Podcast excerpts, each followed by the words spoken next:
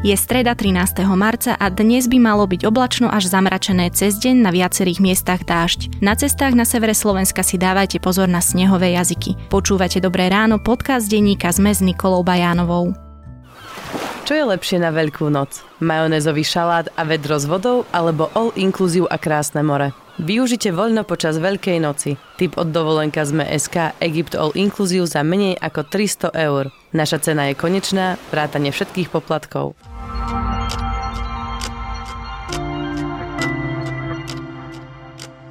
Vypočujte si najskôr krátky prehľad správ.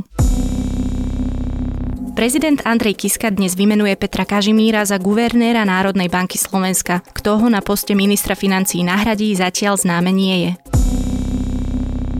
Premiér Peter Pellegrini v útorok na pôde Európskeho parlamentu vyhlásil, že kým bude zastávať súčasnú funkciu, Slovensko sa neodkloní zo svojho proeurópskeho a proatlantického smerovania. Povedal to potom, ako vystúpil v plene Európskeho parlamentu so správou o Slovensku v EÚ a o víziách, ktorým Únia v súčasnosti čelí a kam by sa mala uberať.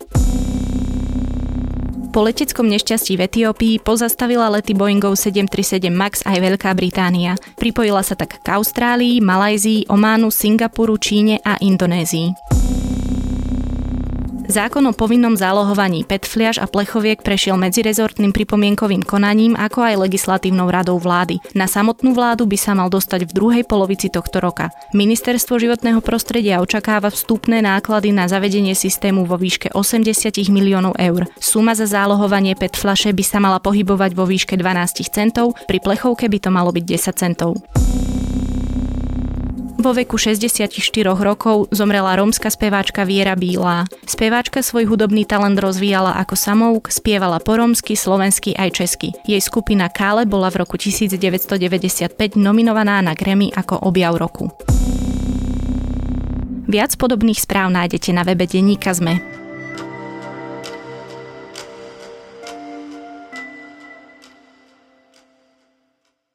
Slovenské ministerstvo obrany na čele s Petrom Gajdošom zo Slovenskej národnej strany ukončilo rokovania o americkej investícii do slovenskej armády. Rezort odmietnutie 105 miliónov dolárov odôvodňuje napríklad ohrozením našej suverenity. Ministerstvo zahraničných vecí táto správa prekvapila, ako tvrdí, nikto ho o tomto rozhodnutí neinformoval. Aký boj o slovenskú obranu zvádzame aktuálne a či sa dá tento spor interpretovať inak ako nekonzistentnosť v tom, do akej geopolitickej sféry patríme, sa porozprávam s redaktormi denníka sme Petrom Kováčom a Luciou Krmatovou. Peniaze potrebujeme vtedy, pokiaľ budeme mať právny rámec, to znamená zmluv. My teraz s tými peniazmi z hľadiska platnej legislatívy a ústavy nemáme akým spôsobom pracovať. Peter, vieme už, ako sa zachovalo ministerstvo obrany. Poďme si povedať najprv vlastne, prečo sa rozhodlo tak, ako sa rozhodlo, pretože tých vyjadrení bolo viacero. Oni sa na prvý pohľad zdajú veľmi konzistentné, ale v konečnom dôsledku, keď si ich rozmeníme, tak to znie veľmi rôzne. Presne tak, ak by sme išli do dôsledkov, tak prvé vyjadrenia ministerstva obrany ešte pôvodne spred roka boli presne opačné, ako sú tie súčasné. Ministerstvo obrany veľmi vítalo takúto ponuku a vôbec takú možnosť čerpať nejaké zahraničné peniaze na budovanie infraštruktúry u nás. Naopak to ich stanovisko sa v posledných týždňoch, asi nie ani mesiacoch zmenilo. Ich retorika nakoniec nadobudla takú podobu, že sú zásadne proti, nevyjadrovali sa nejako obšírne, vydali k tomuto jednu tlačovú správu, v ktorej hovorili, že teda nejaký taký zámer nie je v súlade s operačnými požiadavkami našich ozbrojených síl, tým pádom je to niečo iné, aké my sme mali plány pri daných letiskách, ktoré by teda sa obnovali za tieto peniaze. Hovorili o obmedzovaní suverenity Slovenska, dokonca to spájali s vybudovaním základne cudzích vojsk na našom území, hovorili o nejakom precedence na umiestnení cudzích vojsk na území Slovenska na dobu neurčitú, čiže naozaj to vykreslili v duchu, ktorý je samozrejme nepriateľný nielen pre SNS. No a teda konkrétne, keď sa pozrieme na niektoré z tých e, odôvodnení, e, oni aj niekde naznačili, ako by to napríklad ohrozilo suverenitu alebo odkiaľ majú tie informácie o tých cudzích vojskách na území Slovenskej republiky? Vôbec nie, do podrobností nezachádzali. Môžeme zrejme asi odvodzovať z toho, čo napísali, že teda pôsobenie nejakých cudzích vojsk u nás by naozaj ohrozilo suverenitu. Na druhej strane aj ministerstvo zahraničných vecí, ktoré bolo súčasťou rokovaní, hovorí, že aj nič také nehrozilo. Niečo také by v konečnom dôsledku musela schváľovať vláda alebo parlament, tak či tak toto súčasťou dohody nemalo byť. Na jednej strane ministerstvo obrany hovorí, že ukončilo rokovania, že sa ich už ďalej nebude zúčastňovať. Na strane druhej rezort diplomacie zase hovorí, že rokovania neboli ukončené a že to závisí teraz od slovenskej strany, aká bude finálna podoba dohody. Toto je opäť niečo veľmi rozporúplné, v akom teda štádiu sú aktuálne tie rokovania? Toto treba presne rozlíšiť. Ministerstvo obrany odmietlo program, ktorý sa teda týkal obnovy letísk za 105 miliónov amerických dolárov. Volá sa to Európska iniciatíva odstrašenia. A na druhej strane rokovania, ktorých účastníkom bolo aj Ministerstvo zahraničných vecí, sa týkali nejakej dohody o obrannej spolupráci s USA, ktorá bola akousi strešnou dohodou, v rámci ktorej sa malo riešiť aj dané čerpanie peňazí. Bol to akýsi právny základ. Ministerstvo zahraničných vecí, ktoré, ako som naznačil, už má nejaký iný pohľad na celú vec ako ministerstvo obrany, oficiálne ešte neodstúpilo od týchto rokovaní.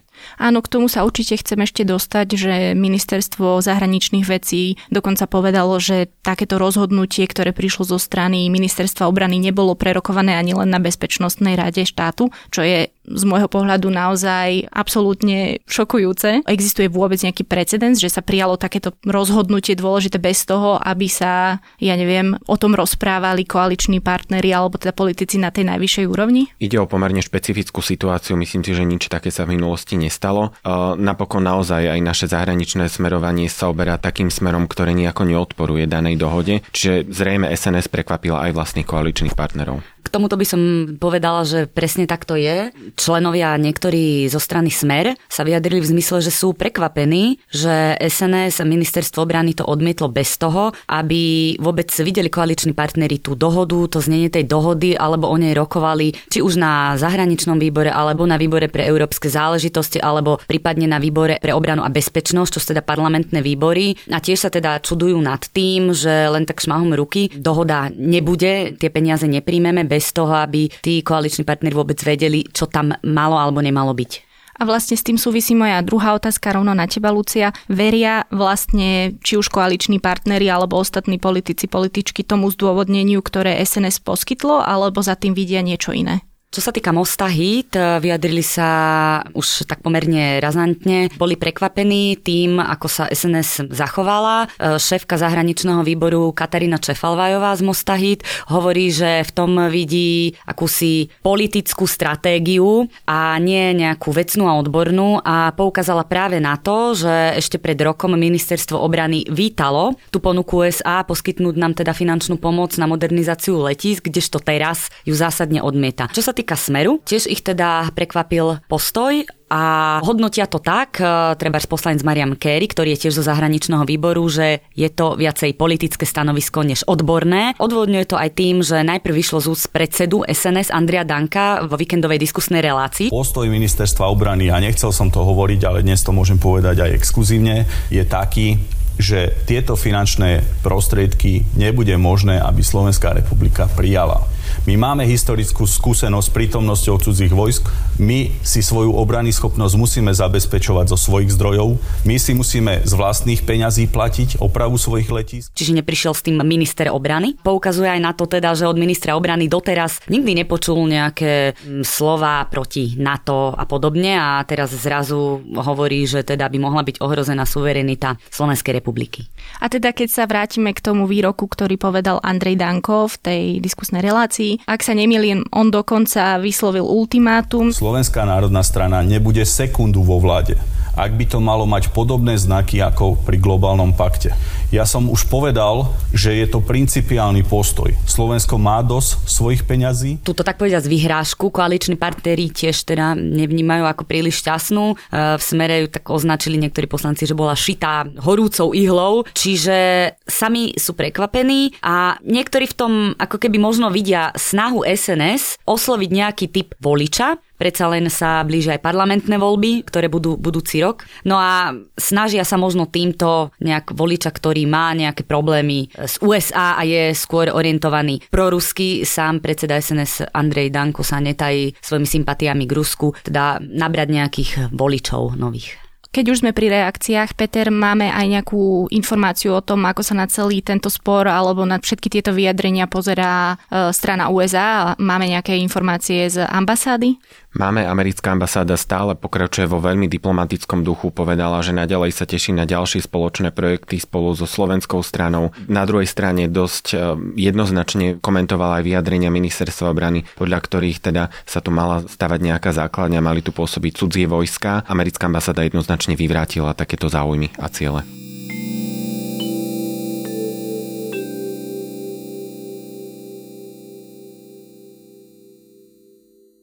Lucia, keď už rozoberáme tú slovenskú politickú scénu, k téme sa vyjadril už aj prezident Andrej Kiska, niečo povedal aj premiér Peter Pellegrini, prišli aj nejaké reakcie z opozície, konkrétne napríklad zo Sasky zaznelo, že sa SNS snaží ako si vyklúčkovať zo svojich klesajúcich preferencií. Keď sa pozrieme na predvolebné prieskumy, tak prakticky v prieskume každej agentúry SNS padá. Dá sa hovoriť o ďalšej vládnej kríze? Dá sa hovoriť o tom, že hrozia opäť na Slovensku predčasné voľby? Neviem teraz na to v tejto aktuálnej situácii nejak úplne jednoznačne odpovedať. Faktom je, že v kulároch niektorí koaliční poslanci pripúšťajú aj túto možnosť, pretože v krátkej dobe je to v podstate už druhý taký spor, ktorý sa týka SNS. Teda pripomeniem, že pred niekoľkými dňami minister obrany Peter Gajdoš nepodržal svojho štátneho tajomníka z Mosta Roberta Ondrejčaka, ktorý vo svojom článku pre denník sme kritizoval Rusko v zmysle teda, že napísal, že teda anektovalo Krym, čo je fakt a uznávajú to teda aj v Európskej únii. E, minister tvrdil, že je to jeho osobný názor a Most veľmi ostro zareagoval, že teda ak to nie je aj názor ministra obrany v takej koalícii, nemajú čo hľadať. Teraz SNS prišla už e, opäť e, s niečím, čím v podstate pobúrila aj prekvapila koaličných partnerov, čiže dá sa hovoriť o tom, že naozaj v koalícii napätie je. Strany v koalícii často ani nevedia, s čím SNS sa opäť chystá prísť, ale či to môže smerovať k predčasným voľbám, je zatiaľ zatiaľ naozaj predčasné.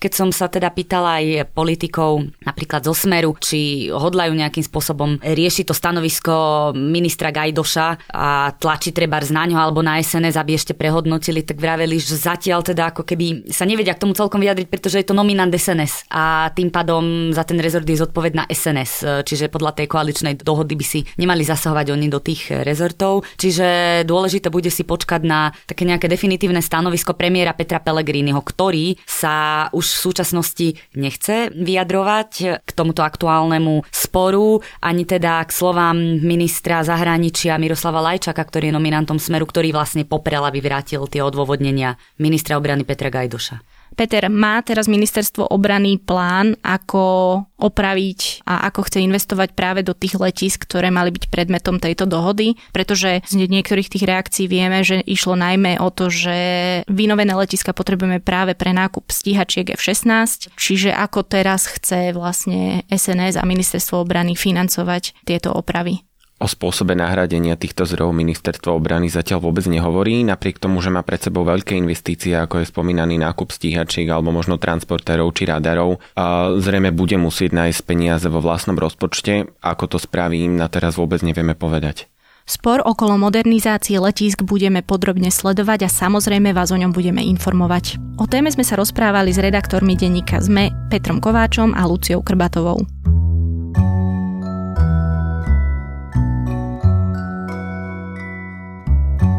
Počúvali ste Dobré ráno, denný podcast denníka Sme s Nikolou Bajánovou. Dobré ráno nájdete každé ráno na titulke Sme v dennom newsletteri Sme alebo sa prihláste na bezplatné odoberanie každého dielu vo vašej podcastovej mobilnej aplikácii. Dobré ráno si môžete každé ráno vypočuť vo vysielaní Trnavského rádia, nájdete ho aj na streamovacej službe Spotify, Apple Podcasty, Google Podcasty alebo vo vašich domácich hlasových asistentoch. Ak sa vám podcast páči, môžete ho ohodnotiť. Ak nám chcete poslať pripomienku, môžete sa pridať do podcastového klubu denníka Sme na Facebooku alebo nám napísať na e-mail na adresu dobré ráno zavináč sme.sk. To je na dnes všetko, želáme vám pekný deň.